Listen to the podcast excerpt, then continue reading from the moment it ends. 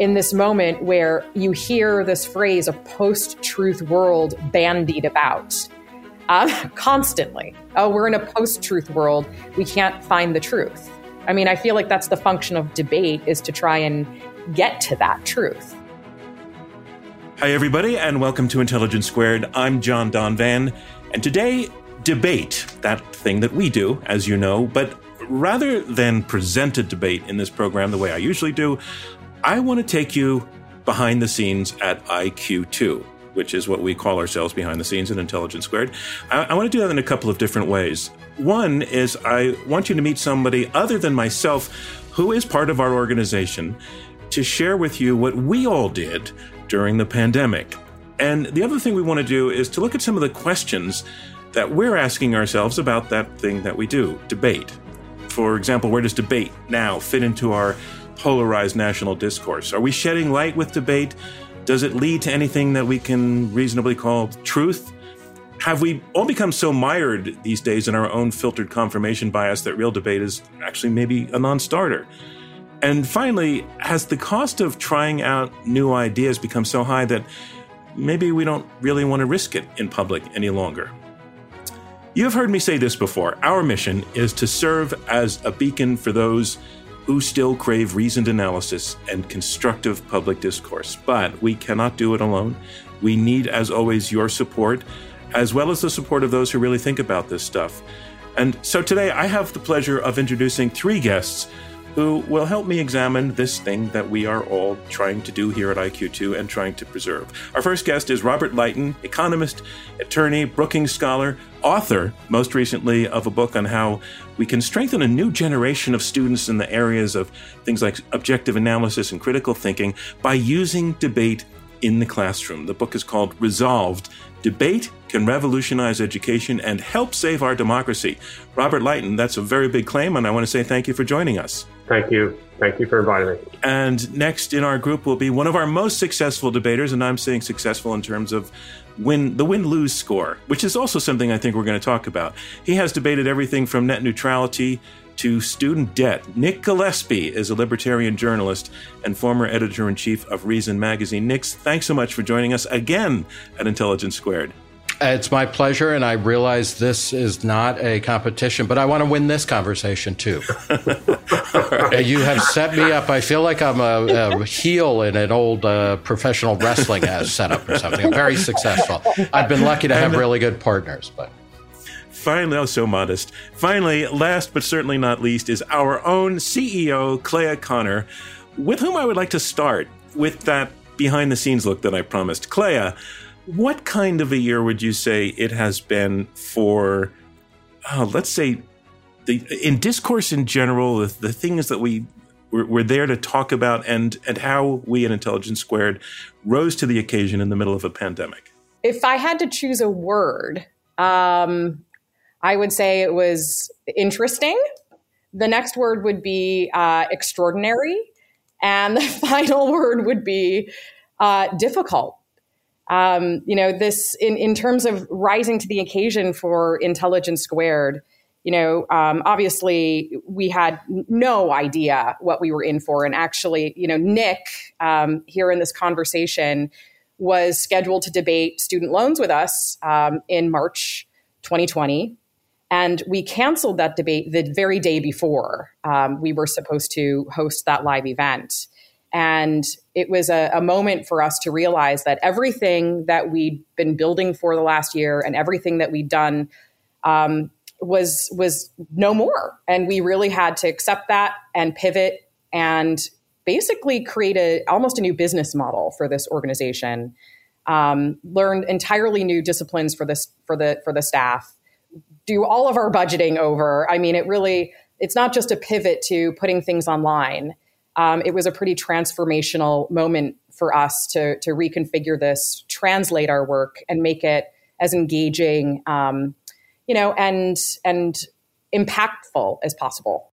And and there were like ma- major big issues floating across the horizon, coming in over the transom. Let's put it that way. Um, um, the the extremely contentious uh, election that took place, the assault on the Capitol. I mean, it was a it was a wild background, a wild landscape in which to be navigating the issues to be that we should be debating. In terms of the the landscape, the uh, the amount of unknowns, um, the unpredictability of it, kind of made it really exciting going into the election, where you know um, the the debates that we saw, the presidential debates, were um, you know disheartening to say the least, and we didn't even have all of the debates because uh, President Trump wouldn't wouldn't participate in a virtual event, uh, which was kind of an interesting moment of reflection for us. Um, and then, you know, how you're, what's happening going forward? It's a question I'm fielding every single day. When are you having events again? What are you going to be doing in the future? You know, how can I attend another Intelligence Square debate? So, you know, that that piece of the unknown is also it's a challenge because it's very hard to plan around that. Um, but you know, at the, at the same time, I think that this was such a huge opportunity for us. And in terms of rising to the occasion, you know, it's I think it's very it's obviously a lot easier to keep doing what you've been doing, what you're familiar with. Um, especially like as a as a media company, you know, there's a lot of trial and error, and I'm sure Nick can speak to this also from the reason perspective. Um, but you eventually arrive at a formula that really works, and you're tweaking it and refining it over time. You know, this was just a complete disruption. Um, so it was an opportunity for us to be really innovative. We had one one glitch that I think we smoothed over in the beginning, but um, I, I, had a conversation between uh, two debaters, and I was in Washington. One debater was in one city, one debater was in the other city. And somehow or other, I failed to push record on my end of the conversation. And uh, so what we had was was uh, uh the recordings of two debaters and not me. Um, but we could hear my voice in the background of one of the debaters' recordings. And when we realized that my voice was missing, I sat down and I put on headphones and I played back the bad recording of me from the other other person's recording, and I redid all of my lines. Uh, even I, I actually did my my coughs and my ahems and my half interruptions and all kinds of. I re- recreated the entire thing which I completely feel was intellectually honest because it was everything I said the first time, and it was me both times. But um, it we we were able to pull it together. But we had a we had a number of of challenges and little glitches like that with getting the software um, worked out. John, how far away are you from uh, and the Intelligence Square team from recreating uh, Six Seconds in Dallas? I'm curious when you're if, you, if you're reconstructing uh, stuff. That's that's a wonderful story, though yeah, yeah. I, but, I think, but, uh, if I may say, I think you know part of what's happened over the past year is that, and as somebody who considers himself a uh, postmodern libertarian, I'm I'm somewhat comfortable with this, although a little bit frightened. You know, what we've learned is that reality itself is really up for grabs in a way that I don't think we had felt in our guts until we were all locked, uh, you know, locked into our houses. And and every everything we were consuming was a, a, vastly, intensely mediated experience of what might be going on outside. Oh, very interesting way to put it, Nick. I mean, you you've debated with us on the live format situation, live stage in front of a live audience, which is which is how we we we did it since 2006 until 2020, and um, then you have participated in the uh, the virtual version. I'm wondering how how the experience differed from one to the other for you. Yeah, and uh, congratulations on you guys for changing because I know a number of organizations that basically, you know, their response to the pandemic was let's keep doing what we're doing. And you know until we all wake up from whatever's going on right now. And that i think is always a recipe for failure. That's you know that's why a lot of businesses you know some of which tried to adapt but couldn't. So i think it was great that you guys shifted into different mode because you're what you're i suspect and you know what you're selling is the debate the discussion the information flow and the the kind of positive i think uh, you know socially uh, uh, good clash of ideas so that different you know people can watch and learn and come to new understandings of things. I think that's really good. There's no question you lose that sense of energy and excitement in a big room when you guys and i've attended far more of your debates in person than i've ever um, you know been on the stage for and there's that build up of this is a live event and people are really going to be you know w- going all out to convince people of their point of view. That's an excitement that I don't think you get online. Having said that, the ability to pull in so many different people from so many different places uh, to participate in debates, because all of us who do live events know the hardest thing is figuring out logistics of getting the people you want in, you know, into the tiny stamp of postage stamp of space you need at a certain time for an event to happen. By opening that up you guys preserve i think the most important function of what you're doing which is making people think about topics uh, that are important to all of us from a wide variety of points of view. So i love the um, the virtual debates made that easier and i hope you know to be blunt and i obviously i have no stake in this but i hope you keep doing virtual debates because it's a different uh, environment. It's a different experience, and I think it allows you to get across different, uh, you know, different sets of people talking about things in different ways. Clay, you know, one, one thing we, we did not do um, was put the debates behind a paywall. And, and again, uh, this is something I, I share often in our podcasts that um, Intelligence Squared is a nonprofit organization. We're a 501c3. We're funded by our audience. We are funded by you, our listeners, and we really, really are always asking for your support. Um, but what we did not do was was was change the model of charging. We ne- we have never charged for debates, and we continued not to, even though we were now fully in this virtual world. Why not? What was the thinking there? Well, we're we're you know tried and true to our model has been a philanthropy, and we're sustained by the support of the Rosenkranz Foundation, Robert Rosenkranz, our founder, uh, the individuals that listen to our programs, institutions, and sponsors, whether those are academic organizations or you know corporations. Um, and for us, you know, part of this is really building a community, and we want to engage people around the idea of the role of debate in society. Uh, you know, really kind of trying to elevate public discourse, return to civility and respect in the public square which we may have seen reach a, a fever, you know, pitch uh, in January during an insurrection on our Capitol. And that was a that was a moment for me, having worked in you know run Intelligence Squared for a couple of years and been with the organization for many years. That was really kind of wow. This is this is a moment that's this is a crisis um, that may be the result of so many intersecting things, whether it's social media and filter bubbles and extreme partisanship. There's the lowest level of, of trust in the media, all culminating in, in at one time. Um, and of course, there's many other factors, but you know that was for us a moment too to say, "Wow, we really need to just open this up and and make reach as many people as possible with this program." And putting it behind a paywall defeats that purpose. Um, so we've actually been rounding up new partners and advertisers and creating new opportunities to have more sustainable funding um, to make sure that we can keep this as a public utility. What you were just talking about, I think, is a perfect opening um, to, br- to bring Robert Litan into the conversation. And as I said, Robert has given a great deal of thought to what debate is, the role of debate, the consequences of debate, the future of debate. His book, again, the title is called Resolve Debate Can Revolutionize Education and Help Save Our Democracy. Um, Robert, it, what's really interesting is that I think we're in an era where we're hearing people question whether debate is, is in itself a valid and positive force in society. That we're, that where you, you write in your book about, um, there's a sort of argument about debate called the kritik argument from the German word kritik. And uh, it suggests that debate itself is perhaps elitist. Um, um, it's, uh, it, it, serves uh, and is and is and serves the interests of um, um the, the, powerful against the weak, both because of uh, issues regarding uh, money and education, et cetera. Taking all of that into account, and I, I, also want to get to your thesis about the role of debate in the classroom, but I'd like to do the big picture for the moment. Where, where do you think we are in the respect that debate gets as a, as a form of discourse these days?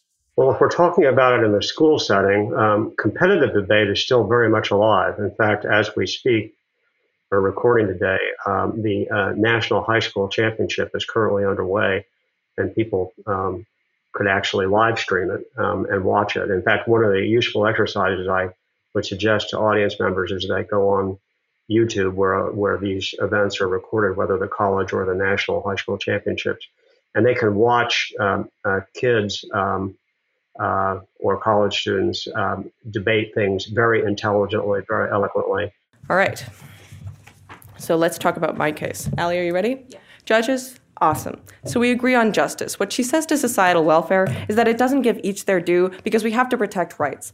I agree. First of all, rights come into conflict. You can't protect everyone's rights at the same time. That means you have to protect as many people's rights as you can. But also recognize literally the only way we protect rights is with the criminal justice system. Remember, driving in itself is not illegal. It's only when you take the action to harm somebody else when it actually becomes illegal. The same here is the, the same thing here with illegal drug usage. I would urge them to stay off, by the way, what I call the fast debate kind of thing, which is a whole quarter of debate where uh, a certain form of debate called policy debate has degenerated into who can talk fast. Um, and I actually think that's destructive, and I talk about it in my book. Increase from about a quarter of the 1% of the country GDP not enough to set the economy at a free fall, world produce a recession oil prices differently than it uh, did 15 years ago. Tend to go up, stay up through a spike field. Oh, yeah, we have a solid, solid, solid solvency mechanism for inflated space. This goes away through economic benefit and science discovery. The United States is overcome. The more conventional debates are the kind of things that uh, we adults normally engage in. You can see examples of those, and you can draw, I think, a lot of inspiration and encouragement from those from those students when you see this. Um, so uh, clearly, competitively, it's um, it's debate is a very big deal. But the reason I wrote my book, and we can transition into the whole classroom thing in a second, is that I want the virtues of debate to be embedded as a pedagogical tool uh, in the classroom uh, in middle and high school as a way to train students uh, in civility and reasoning, um, in supporting their arguments with evidence, and literally being able to talk, and why that benefits them not only um, in their civic life after they graduate, but also in in in the workplace. Well, you, you're, when I read your book, I came. It, it, made reference to a New York Times column that I had not uh, caught when it came out in October of 2019, but it was by um, a philosophy professor and a law student, Jonathan Ellis and Francesca Hovagimian, who challenge who challenge competitive high school debate um, on on grounds that I found really quite interesting, and and it had not been something that we had discussed inside uh, the walls of Intelligence Squared, but it argued that debate. Um, it, it, it, it, made the case that competitive debate has some serious negative consequences. Um, and the it, it, it said that um, school debate reinforces a, a, mode of reasoning in which the point is not to find the truth, but the point is to win. And I'm quoting here by celebrating those who are most adept at it, schools hold it up as a model form of thinking. Interestingly, most of the article is making a case for the virtues of debate, but the idea that um, that a debate is set up to have a winner and a loser is ultimately destructive in any sort of uh, uh, effort to find truth and to find to find reasonable reasonable actionable common ground. And is a really interesting critique. And and it's not one that we just want to dismiss out of hand. And i'm sure you've thought about it. I, I just want to hear what you think about that. Okay. So uh, there are critiques to be leveled at, the, at, at competitive debate. Um, but uh, you've got to understand that the purpose of competitive debate is very much like playing football or playing basketball. It is to win, um, but it's also to develop your skills. Uh, and uh, I interviewed over 100 people for this book, uh, former debaters. And to a person, they said that their lives had been radically changed by debate in a positive way. And I'm an example of one of them. I used to stutter very badly as a kid debate brought me out of my shell. Um, and I can't explain it, as I say in the book, how it transformed me, but sort of like throwing a baby into the water and watching to see if the baby sinks or swims. Uh, I eventually swam and learned how to talk without stuttering, at least most of the time.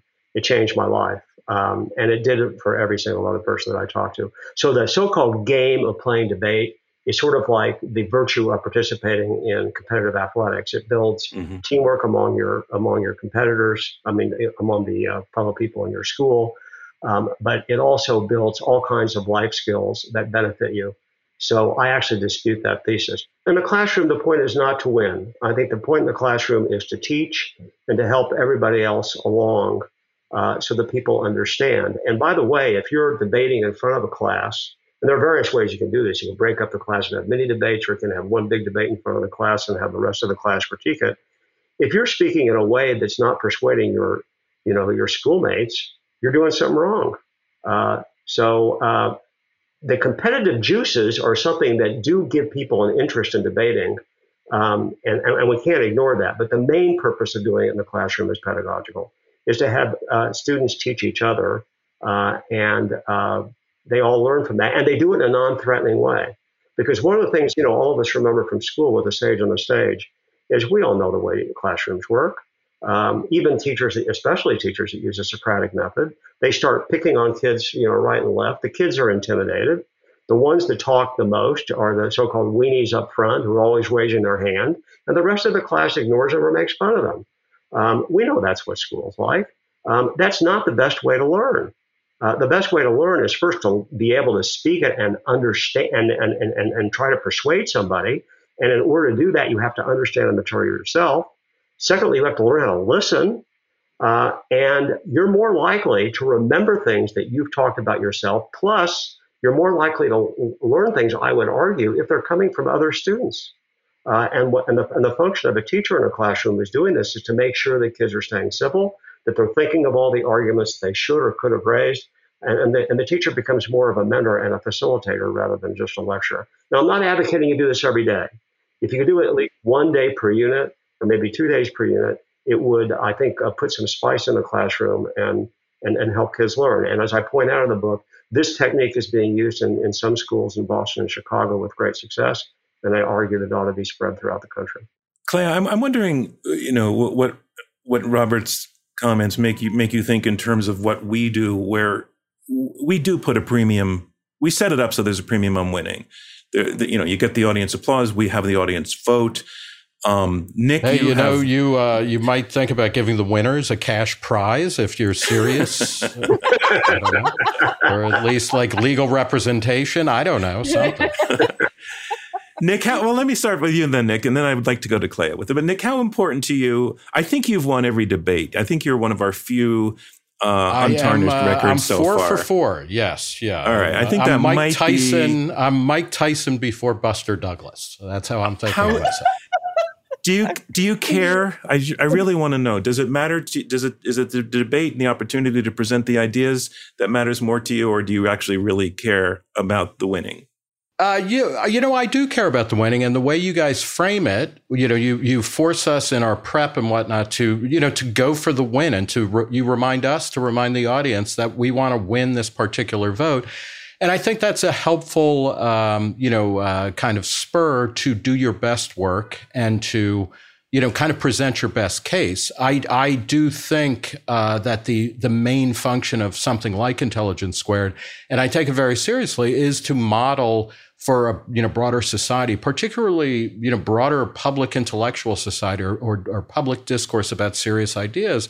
It's a model of how do you how do you take contentious issues and come to some kind of shared understanding of either their importance or what is to be done. And I think it functions in that way. So I do care about winning. Uh, you know, uh, Robert uh, unfortunately uh, sent me we're talking about high school and being in high school and doing extra, extracurricular activities like my entire existence in high school what you know being on a soccer team that couldn't score a goal an entire season taught me was like how to lose with grace.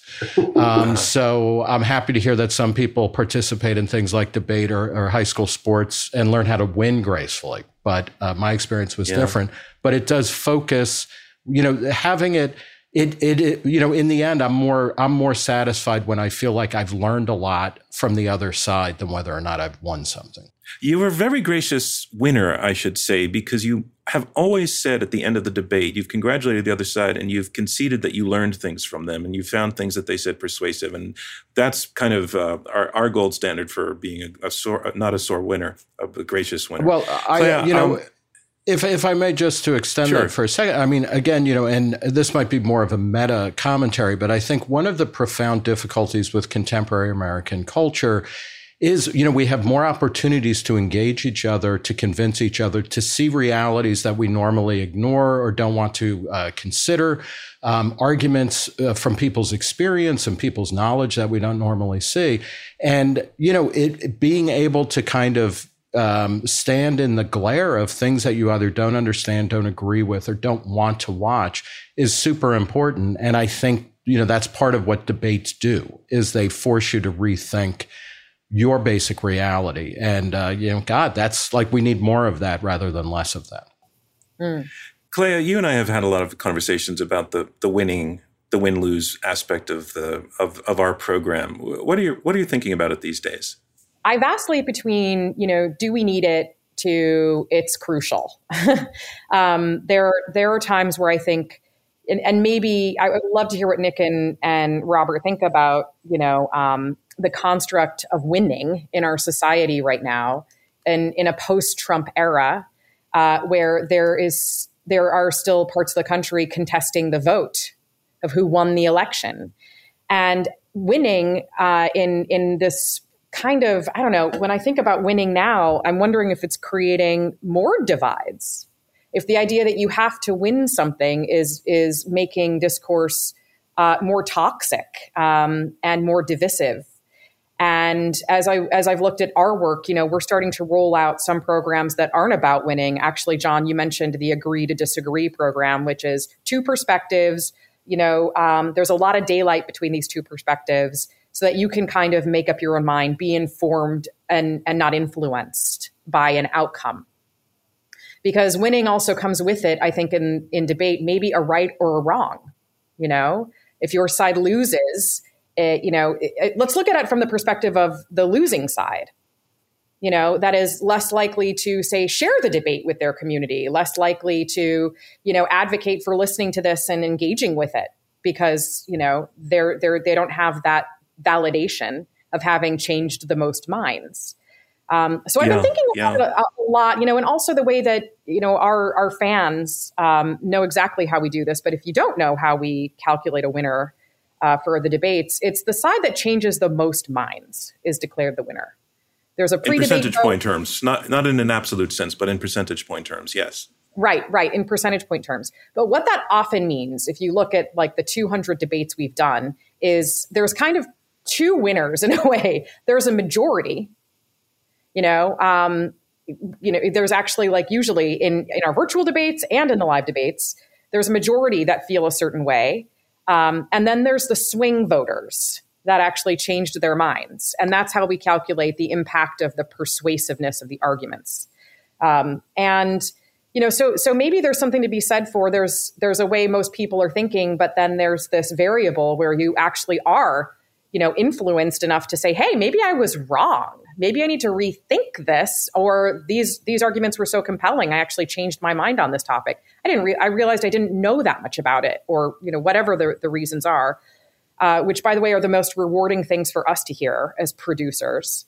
Um, but you know, this this moment in time is just different, and you know, I do have concerns about what winning means, especially on these topics that are pretty critical public policy issues. Um, Robert, I, you, you used the word persuasion. Uh, before I say that, I actually think, Clea, we would love to hear from people who are listening to this podcast. You know, do you does the vote is the vote for, from your point of view a critical part of an intelligence square debate? If we had the debate and didn't declare a winner or a loser, would you think that that's better, or would you think, hey, wait, where's the ending? So we'd kind of like to hear from your your views on that. Robert, you mentioned the word persuasion, and and Clea just used the word persuasion persuasion and substance are not exactly the same thing. An argument is an argument. A debate involves persuasion involves other things like being charming, being funny, um, making reducing your opponent to to looking helpless. So so you're you you therefore intellectually dominate, um, and um, sometimes using some unfair tactics. Um, I'm I'm wondering about that aspect of debate, particularly in the public place. And when we go to the highest level, there's room for demagogues to use persuasive techniques, etc. Do you do you consider is, is, persuasion the right word for what we would be talking about, or is it a word that has um, some built-in pitfalls? All right, so that's an excellent question, and I'm I'm thinking as you talk um, about two different um, uh, modes or, or, or, kinds of debate. So, in competitive debate in school, when, when I talk about persuasion, we're not talking about, I mean, they're, they're accepted rules of the game, so to speak. Um, uh, you, you know, you throw out an argument. If it's not rebutted, you lose points. Um, uh, in, in, in, in, competitive debate, you don't look at the speaker, their, their jokes, et cetera. You look at the quality of their arguments. So there are very set rules. It's like playing basketball or football, and there are very, very distinct rules. Now, when you graduate to the world of adulthood and the audience that you know you guys are reaching, um, and we all want to reach, persuasion then brings in all these other you know non argument related factors like how funny you are, how charming you are, etc. And you get the personality mixed up with the argumentation. Um, that's just real life. That's way. I mean, that's what happens in the workplace. Um, it's what happens in politics, you know, with all those one liners that we've seen in presidential debates. Governor Reagan, again, typically is against such a proposal. Governor, there you go again. Senator, I served with Jack Kennedy. I knew Jack Kennedy. Jack Kennedy was a friend of mine. Senator, you're no Jack Kennedy. I recall yet that President Kennedy had to go for days on end with very little sleep during the Cuba Missile Crisis. Is there any doubt in your mind that you would be able to function in such circumstances? Not at all, Mr. Trewhitt, and I, and I want you to know that also I will not make age an issue of this campaign. I am not going to exploit for political purposes my opponent's youth and inexperience. Now, people ask me all the time, how we got four surplus budgets in a row. What new ideas did we bring to Washington? I always give a one word answer arithmetic. It's just awfully good that someone with the temperament of Donald Trump is not in charge of the law in our country. Yeah, because you'd be in jail. Secretary Clinton. And when we go to the subject of winning, there is a tension, which is clear. Um, uh, uh, clearly, uh, winning sharpens your argumentation, it sharpens your thinking or the desire to win. On the other hand, I'm going to throw out two completely wild ideas here, and then maybe you know uh, people can discuss them or your audience can think about them. Another format, and this is not to replace the winning kind of format. Another format you consider is the search for common ground debate, where you start with two polar opposites, and uh, you enter into essentially after restating your uh, you know initial positions. Are there things at least you can agree on and simulate a negotiation or a compromise so that not everybody gets what they want? It's not a zero sum world. Uh, there's a split the baby aspect and people learn the art of compromise. That's one kind of structure which i encourage you to think about. The second thing I, I, i'd encourage people to think about is that iq the IQ Squared debates feature experts like the Nicks of the world, people that um, obviously are role models for other people. But we're not going to change our society fundamentally until normal people learn how to do this. They learn how to stand in the shoes of somebody else and they learn how to get out of their filter bubbles and be able to learn how to dis- to to engage in the kind of discourse that high school kids and college kids now learn when they're doing competitive debate. So one idea to think about is sort of a crowdsourced kind of way to bring in other normal people and have a separate channel for normal people debate. And you don't have to show all the results, but you can have a competition where you can pick out topics. Normal people can engage in debates and run mini tournaments in the same way that high schools and colleges do, and then feature some of the semifinal and final rounds so that people, average people who are not experts, but who want to spend the time learning about arguments uh, can get featured and get noticed so that people watching it realize look i don't have to be an expert in order to be able to have or be able to advance an intelligent argument and try to persuade an audience. Clea that sounds really really interesting. I mean that's something i would love to take a look at. Yeah no definitely. I mean you know it's kind of it's interesting robert you know i encountered your book um, probably you know only what six months ago and immediately reached out to you. And you have been so insightful with the kind of research that you're doing. Um, and it's made me rethink what we do um, in many ways. And the, the more focus on education, I think, is something that that we're taking more seriously um, here in, in terms of our programming, in terms of how we're we're designing it, um, and just thinking about how to really engage also the next generation around these ideas uh, with the brand that we've built. So I think that that would be a, a really fun exercise all the way around. And the other one that you and I have talked about a lot is, and I know Nick Nick can do this. He can he can argue any side, but the idea you want, you yeah, want that, yes, you do. But the idea that like you know you know there is a bit of a war on expertise right now in this country. Mm. Um, we see it in the comments on our website where, you know, how could you put this person on the stage? They did X, Y, Z. They don't have credentials, and you know, they they really do. Um, and so the idea of opening this up and saying, you know, it's not a it's not just about expertise and research and you know your your credentials, but participating is really important. But the ability to argue the side you disagree with is kind of the key exercise too. Um, Nick can do that. Nick could, you know, go up there and argue the side he completely disagrees with and make a really compelling and persuasive argument. And Robert, you and I have talked about playing with the format for that being part of the exercise to show you have to deeply understand you know an opposing point of view and therefore respect well, let me i want to jump in on that very point because robert said something in the book on being able to argue both sides that i found surprising robert you wrote I'm, I'm quoting now you said if there's any drawback to competitive debating it is not closing young minds to the search for truth, but the very opposite, training young people to be too open minded, a tendency some pick up precisely because they have to debate both sides of a proposition. So, so what are you saying there? When is, when, when is, when do we get too open minded, especially as a result of having to debate both sides?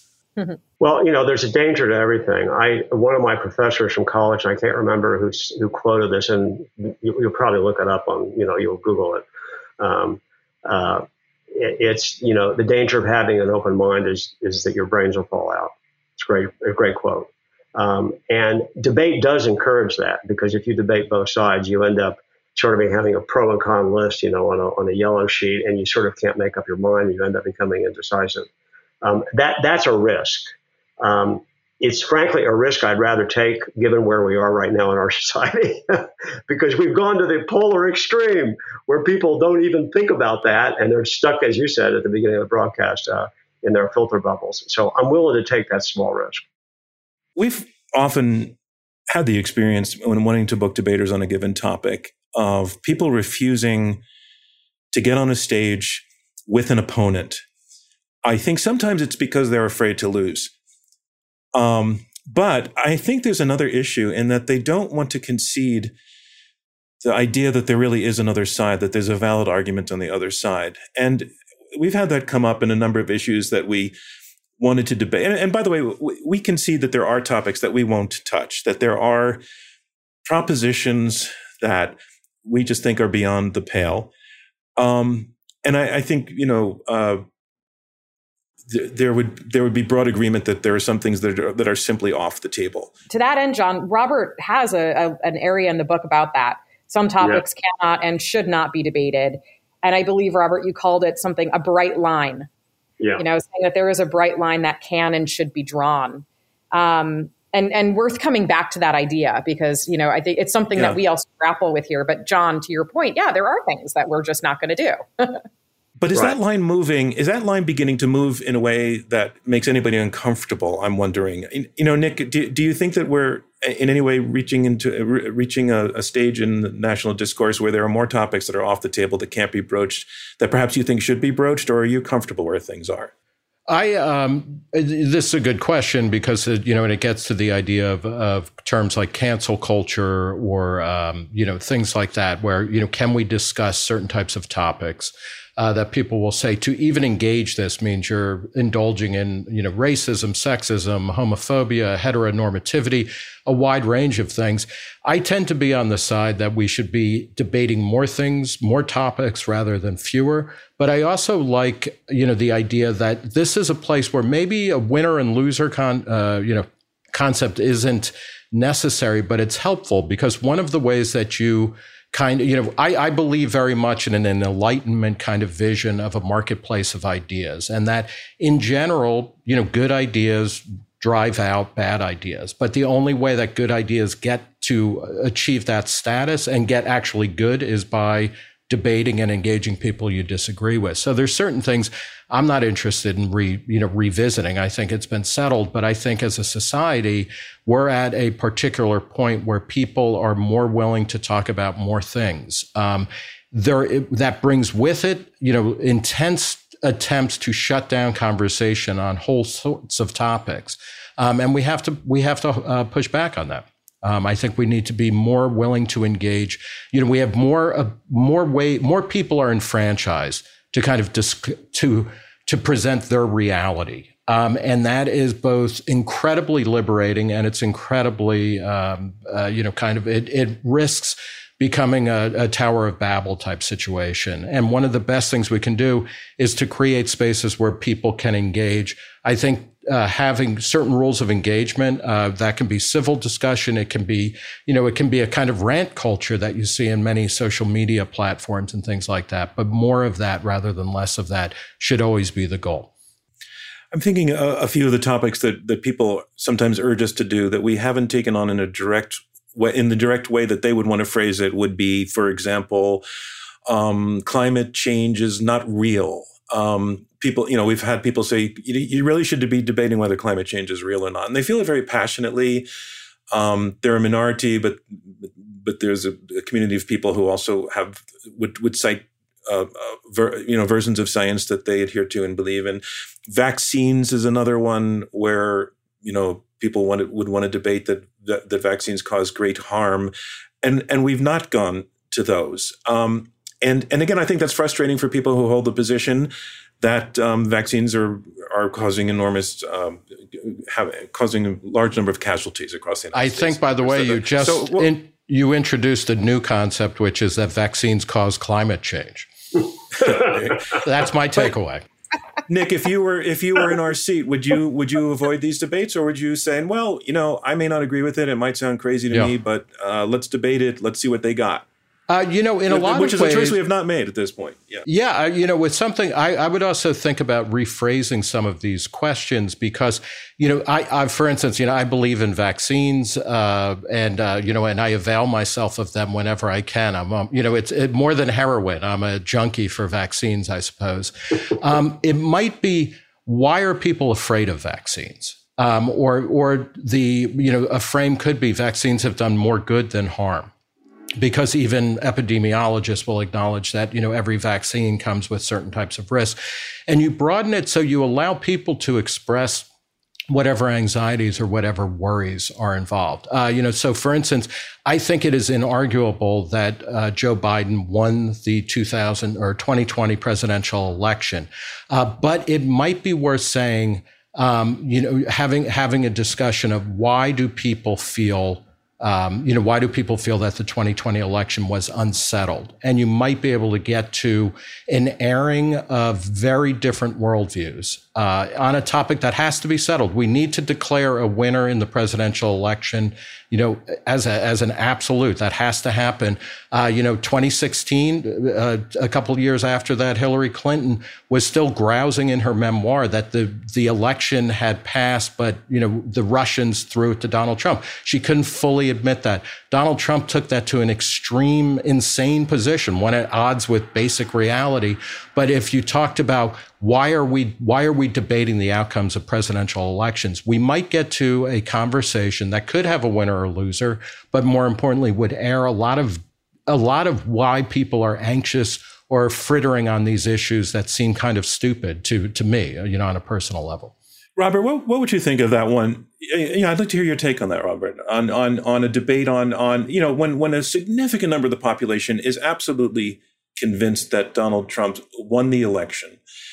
Um, would it would it would there be value in Intelligence Squared saying, let's just bring your evidence, ask the audience to make a commitment, which they probably would make on in, in advance and not after the fact, but make a commitment to really follow the evidence, really, truly be willing to change your mind if the evidence is persuasive. Um, I, am already, you know, I, I, rarely tell anybody where I stand on this one, but I think Joe Biden won the election. So I would be stunned if there were evidence that would change my mind on this. But I would go into it with the position, all right, I'll change my mind. But would that would that be a beneficial thing to, or would that be a destructive kind of debate for us to mount at this point? Well, Nick has raised a good point. Uh, framing is huge. There's a whole literature, by the way, on how you frame things. Um, and um, he's right that maybe one way to approach things is why do people believe X? And then have a debate about that, and then a debate about you know what what's really driving this. You know, um, uh, in the climate area, um, reframe it from um, I'm just just thinking off the fly here.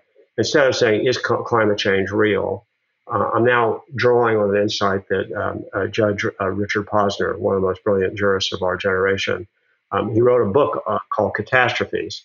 Um, and uh, he phrased it in this way um, What do we do about the risk that, there, that, that, that climate change could be real? In other words, um, very few people will say the risk is zero. All right. Um, there'll be obviously some people think it's 100%, but all of us in our lives have all kinds of risks that we confront. And the way we respond to it is we buy insurance against the risk, even though we don't think it's likely to happen. We just don't want it to happen to us. Okay. Um, so when you reframe the question is from a zero one kind of thing, is it true or not true? But how do we handle the risk that it could be true? Um, I think even some climate deniers, if you got them really, really honestly to admit it, they would say, look, you know, I'm 99% sure I'm right, but there's maybe a 1% chance I'm wrong. Well, what do you do about that 1%? You know, what if we're wrong? Because, you know, if we're wrong about climate change not being real and it actually is real, we do nothing about it and the world goes to hell and collapses, that's a bad outcome. so, you know, much of what we deal with in public policy is dealing with risk. So reframing it that way may be a way to um, engage people in a way. Yeah, really, uh, really interesting. You know, Clea, to, go, I'm, to go, go, I'm go sorry ahead. if yeah, I just wanted to throw in. You know, I love the idea that Robert is uh, kind of brooding about of democratizing the ability to argue effectively. When I, I centuries ago, when I taught uh, English composition at the college level um, I was the pedagogy I was taught involved teaching the Toulmin method of, of argumentation, which is very basic, where you know you every argument has a claim, it has data, and it has a warrant that links the claim and the data together. And once I, I, could see in my students this, I was teaching at Temple University in what was called a summer bridge program. So these were students who, on some level, were remedial. They weren't quite quite ready for college work. And in giving them the ability to kind of analyze an argument and figure out what the argument is and where its strengths and weaknesses are. Um, it was incredibly, you know, empowering for them, and I I still go back to that a lot when I uh, when I think about things, and kind of pushing that throughout the body politic or you know just the, the everyone in America. That would be fantastic, and in this kind of context, it would be great. And this is something I use a lot when I'm when I'm just discussing things with people where we disagree. I'll ask, you know, if you know for a certain proposition, is there evidence that you would accept that would refute your belief? Um, going in. Because if you know that people are willing, and I do this for myself too, is there is there some set of data or the way that it gets described that would actually make me change my mind?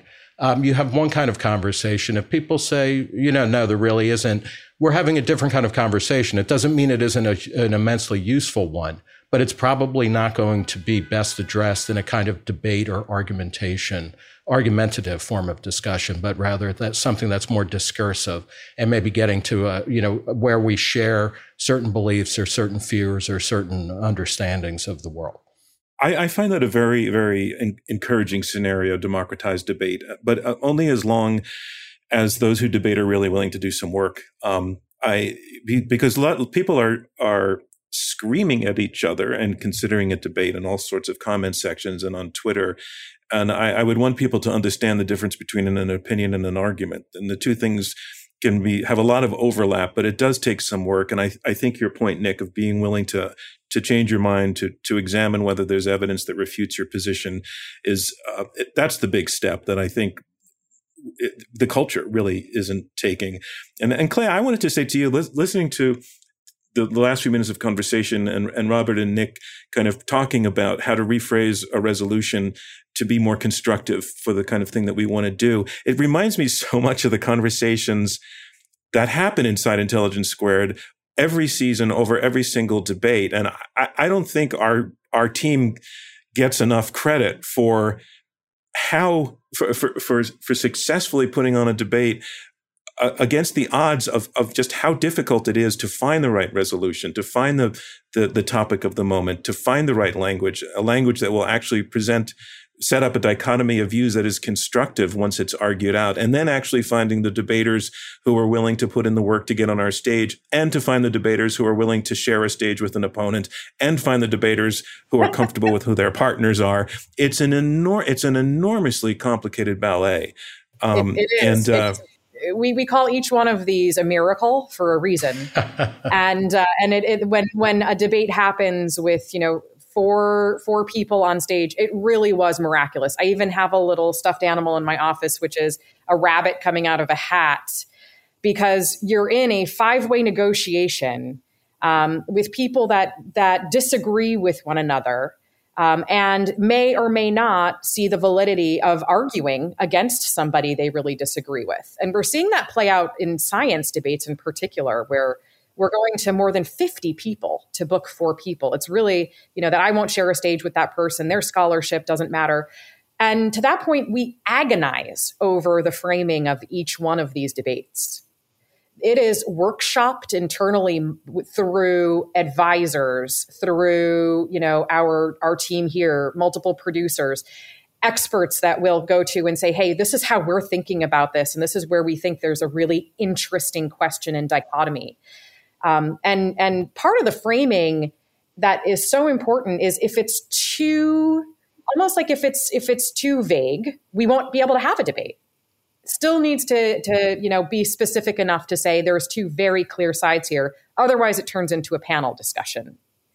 And we've had those experiences too, John. And you know, we have an internal review after each one of the debates that says, "Hey, did we achieve our goals?" And we have a matrix of what success is uh, whether from the quality of the content to the or, you know the quality of our execution and engagement and metrics and all of it. And part of that is how effective was the framing of this? Where did we get stuck? Where did the conversation not you know um, necessarily become productive or or where we feel it's still unresolved? Um, so, you know, over 200 of these, we've really honed it and think we have a solid formula because um, there still needs to be some confrontation in debate. Back to like the the concept of winning, it, it's not a debate if it's if it's there aren't two clear sides, and you're not ne- you're not necessarily poking at those two sides and saying I really disagree with that, and here's why. Um, you know, so the the framing is always such an interesting process, and and I think agonize is the right word, wouldn't you say, John? I mean, yeah, yeah, absolutely. I do think there's a real problem when you know, and I've experienced this in a lot of different settings, and this is uh, to John's credit, he keeps things on track.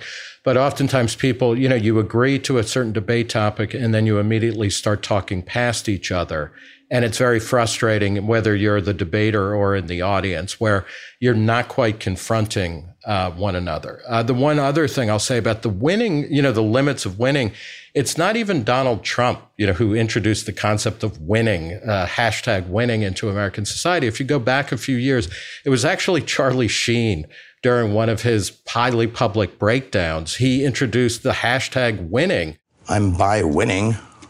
I win here and I win there. Now what? Let's just do it. Let's meet this thing head on. And you were you were in it to win it. Talk about an education. And then like this, and then that's the guy, and he's our dad, and we can get all the answers and the truth. Wow, winning.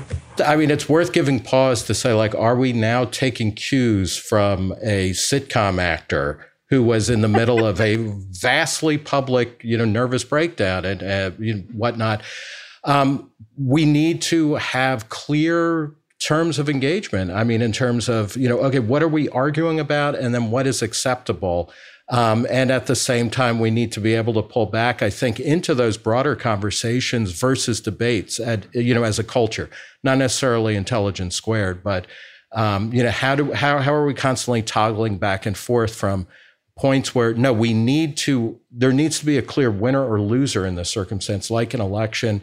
And then maybe there needs to be a broader, inclusive conversation where people get to air their anxieties and their insights and their concerns, uh, but not necessarily in a way like you, you know, you're the weakest link, get out, you've lost. We no longer want to hear from you on this topic. You know, one thing, one thing, Nick, you were just saying, and I wanted to add in there, and maybe it'll work or not, um, is, is you know, when you were talking about the election results and winning just now, I'm kind of wondering, is it not? Why is there this this insane distrust now in traditional media specifically? It's at an all time low. Uh, something like 60% of Americans think journalists are there just to give biased sources. They don't trust what they're hearing. Only 18% of Republicans trust traditional media now. Um, and you think, you know, I'm, I'm just curious, you know, part of our campaign this year has been talking about that because we we construct these debates to really be about being able to trust what we're doing um, and the people we're bringing to the stage and the insights that they're they're sharing with you. But if there's inherent, um, you know, distrust in media for so many different reasons, how do you break through that? And I kind of feel like, Nick, you started to talk about it, which for me is kind of like people have to trust the process. And that seems to be where people are getting like, they don't trust that the process has integrity of the current election results, that the process of developing the vaccine. It's it's almost like there's there's you know I'm not sure how we fix that, but you know that's the part we can control is is public trust in the process. You know. I, am a big fan of kind of showing your work, uh, and I think the most persuasive arguments are those where you know you're not just issuing your conclusion, uh, and especially if you're in, in you know media to some degree, but certainly in politics, where you can issue your conclusion and then enforce it, kind of at the you know, in the most extreme uh, forms, in the, at the point of a gun, um, it is always better. And this is something my predecessor at Reason, Virginia Postrel, really inculcated this in all of us who were um, brought in under her tutelage. Is that in order to be persuasive in public policy debates, you need to be showing how you arrive at your particular conclusion.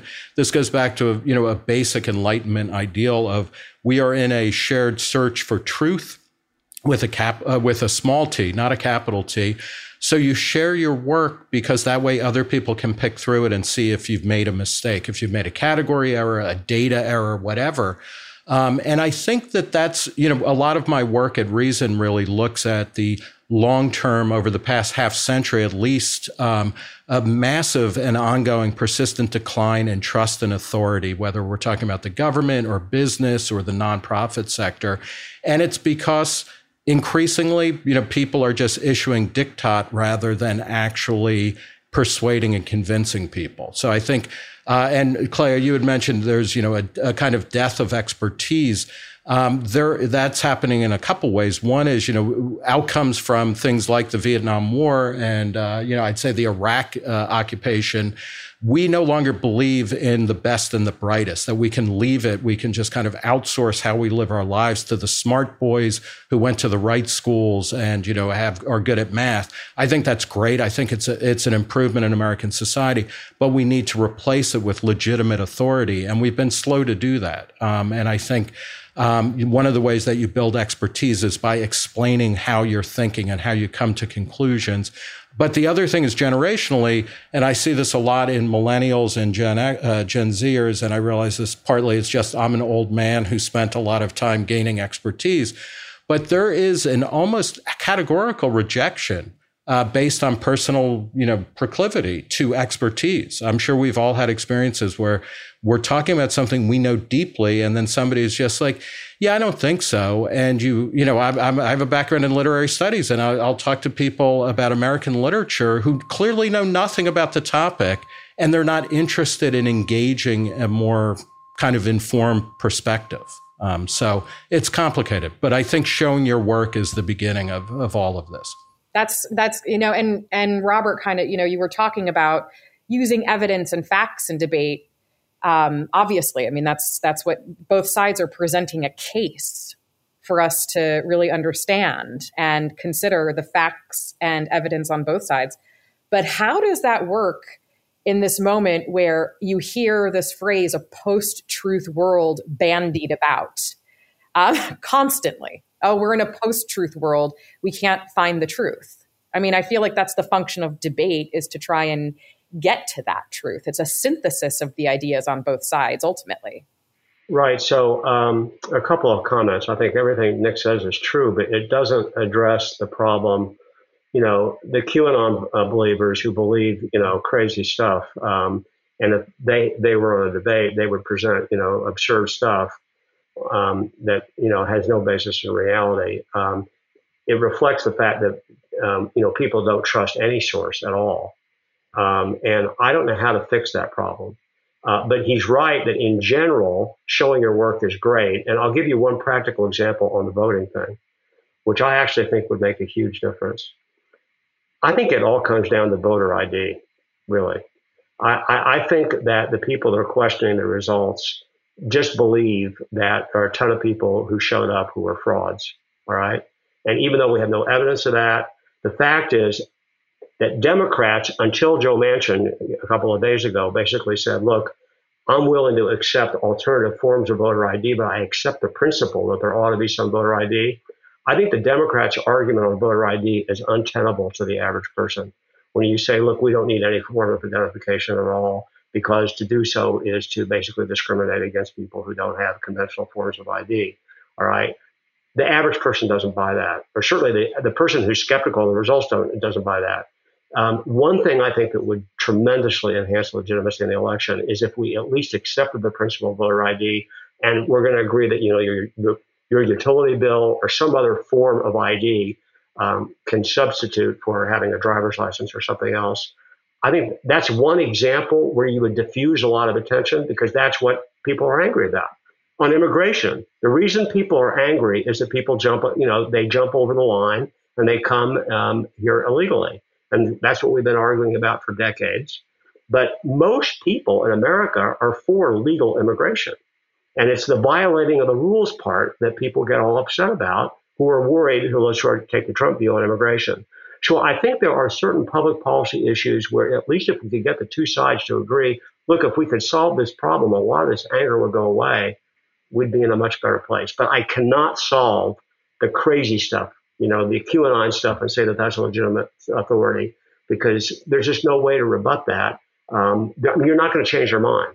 There are some people that no matter what you do, no matter how much work you show, um, it isn't going to change their mind. And that's just unfortunate. I wish I were as uh, optimistic, Robert, as you are, in that there are data sets that, w- or, or policy changes that would uh, kind of alleviate a lot of uh, magical thinking. And I think it goes, it, it shows up in different places on the political spectrum. But for instance, not QAnon per se, but say Republicans feeling like the election was a fraud because, because their guy lost. Uh, you know, um, it's, I think that a lot of the times these anxieties you know the anxiety is underlying and it expresses itself in different ways. And i think what we're really focused or what we're what we're seeing in american society there's a major restructuring going on of the economy of the demography of america. It's very it's very similar to me of the 1920s um, and where the economy went from being kind of rural to being industrialized and urbanized. There was a ultimately a cap put on immigrants, but there were, um, you know, the the foreign-born population of the United States reached its its peak. Um, there is anxiety about a world that seems to be beyond control. And so people, you know, they will latch on, they'll move on to the next thing. If you say, okay, well, it's not voter fraud or it's not legal versus illegal immigration. And um, I'm, you know, part of me is not worried about that because I do see it as a triumph of an America where people are able to participate more fully and their subjective experience is more powerful. I mean, a lot of the, you know, there's the whole, remember in the 80s and 90s when Spike Lee would wear t shirts saying it's a black thing. And it was this primacy put on subjective experience, which I will not and cannot communicate to another person. But you better live as if my subjective experience matters as much as yours. Some of that is good. Some of that I think is a fulfillment of an American ideal of kind of individualism and experiments in living. Um, but I, you know, I I worry that we are not dealing with this larger question of what is the broad narrative that knits together America as a society. For a while, you know, in the in the post war era, it was we were an immigrant nation. Um, now we don't have what Wesley Yang calls a successor ideology that that knits us together. And so I think you know until we until we forge that at the highest level it's going to be hard to really expiate the most bizarre and potentially destructive uh, kind of uh, conspiracy theories however we define that term our hope is to uh, be able to have a conversation where the two sides can you know have something productive and walk away with a solution. So you know hopefully that's what we're striving for in this next year and through the upcoming debates that that will be mounting. And look forward to nick and robert you know having both of you involved.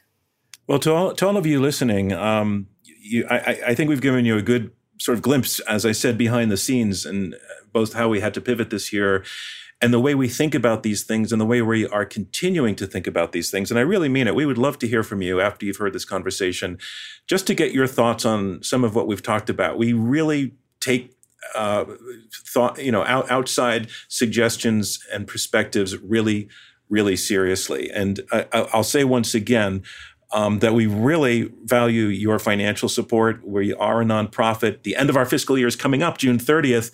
And we really hope you'll consider a donation, which, by the way, is tax deductible. And it's going to help us get our next year going. We want to do more of this. We want to bring more debates. Uh, we want to keep things going, like the newsletter that we launched this year. Um, and we we have our new uh, one-on-one debate series where we will be talking about news in the headlines it all takes money and people like you who value our content and want others to have access to it as well. We have a membership program. I mentioned that where you get insider access to our events and all of that's available at our website, iq2us.org. I want to thank all three of you for this conversation. Speaking of commercials, I want to give one more chance to plug a book that I, I, I am nearly finished reading and really liked a lot uh, Robert uh, Litan's book, Resolve Debate Can Revolutionize Education and Help Save Our Democracy. To Nick Gillespie, I want to say cash prizes for the winners. Sorry, it's not in the plans yet. And Clea Conner for keeping us on course all through this very, very difficult year and having us come out with our flag flying high. I want to say thank you to you for that. Thank you, John. Clea and Nick and Robert, thanks so much for joining us. Thanks to everybody who's been listening. I'm John Donvan from Intelligence Squared US, and we'll see you next time. I want to thank you, our audience, for tuning into this episode of Intelligence Squared. I hope that you enjoyed it just as much as we did. Intelligence Squared is a nonprofit generously funded by listeners like you and by the Rosenkranz Foundation. Clea Conner is our CEO, David Ariosto is head of editorial, Amy Kraft is chief of staff and leads production, and Shay O'Mara is our consulting producer. Jen Zelmer is our senior researcher. Damon Whittemore is our radio producer. Robert Rosenkranz is our chairman. And I'm your host, John Donvan.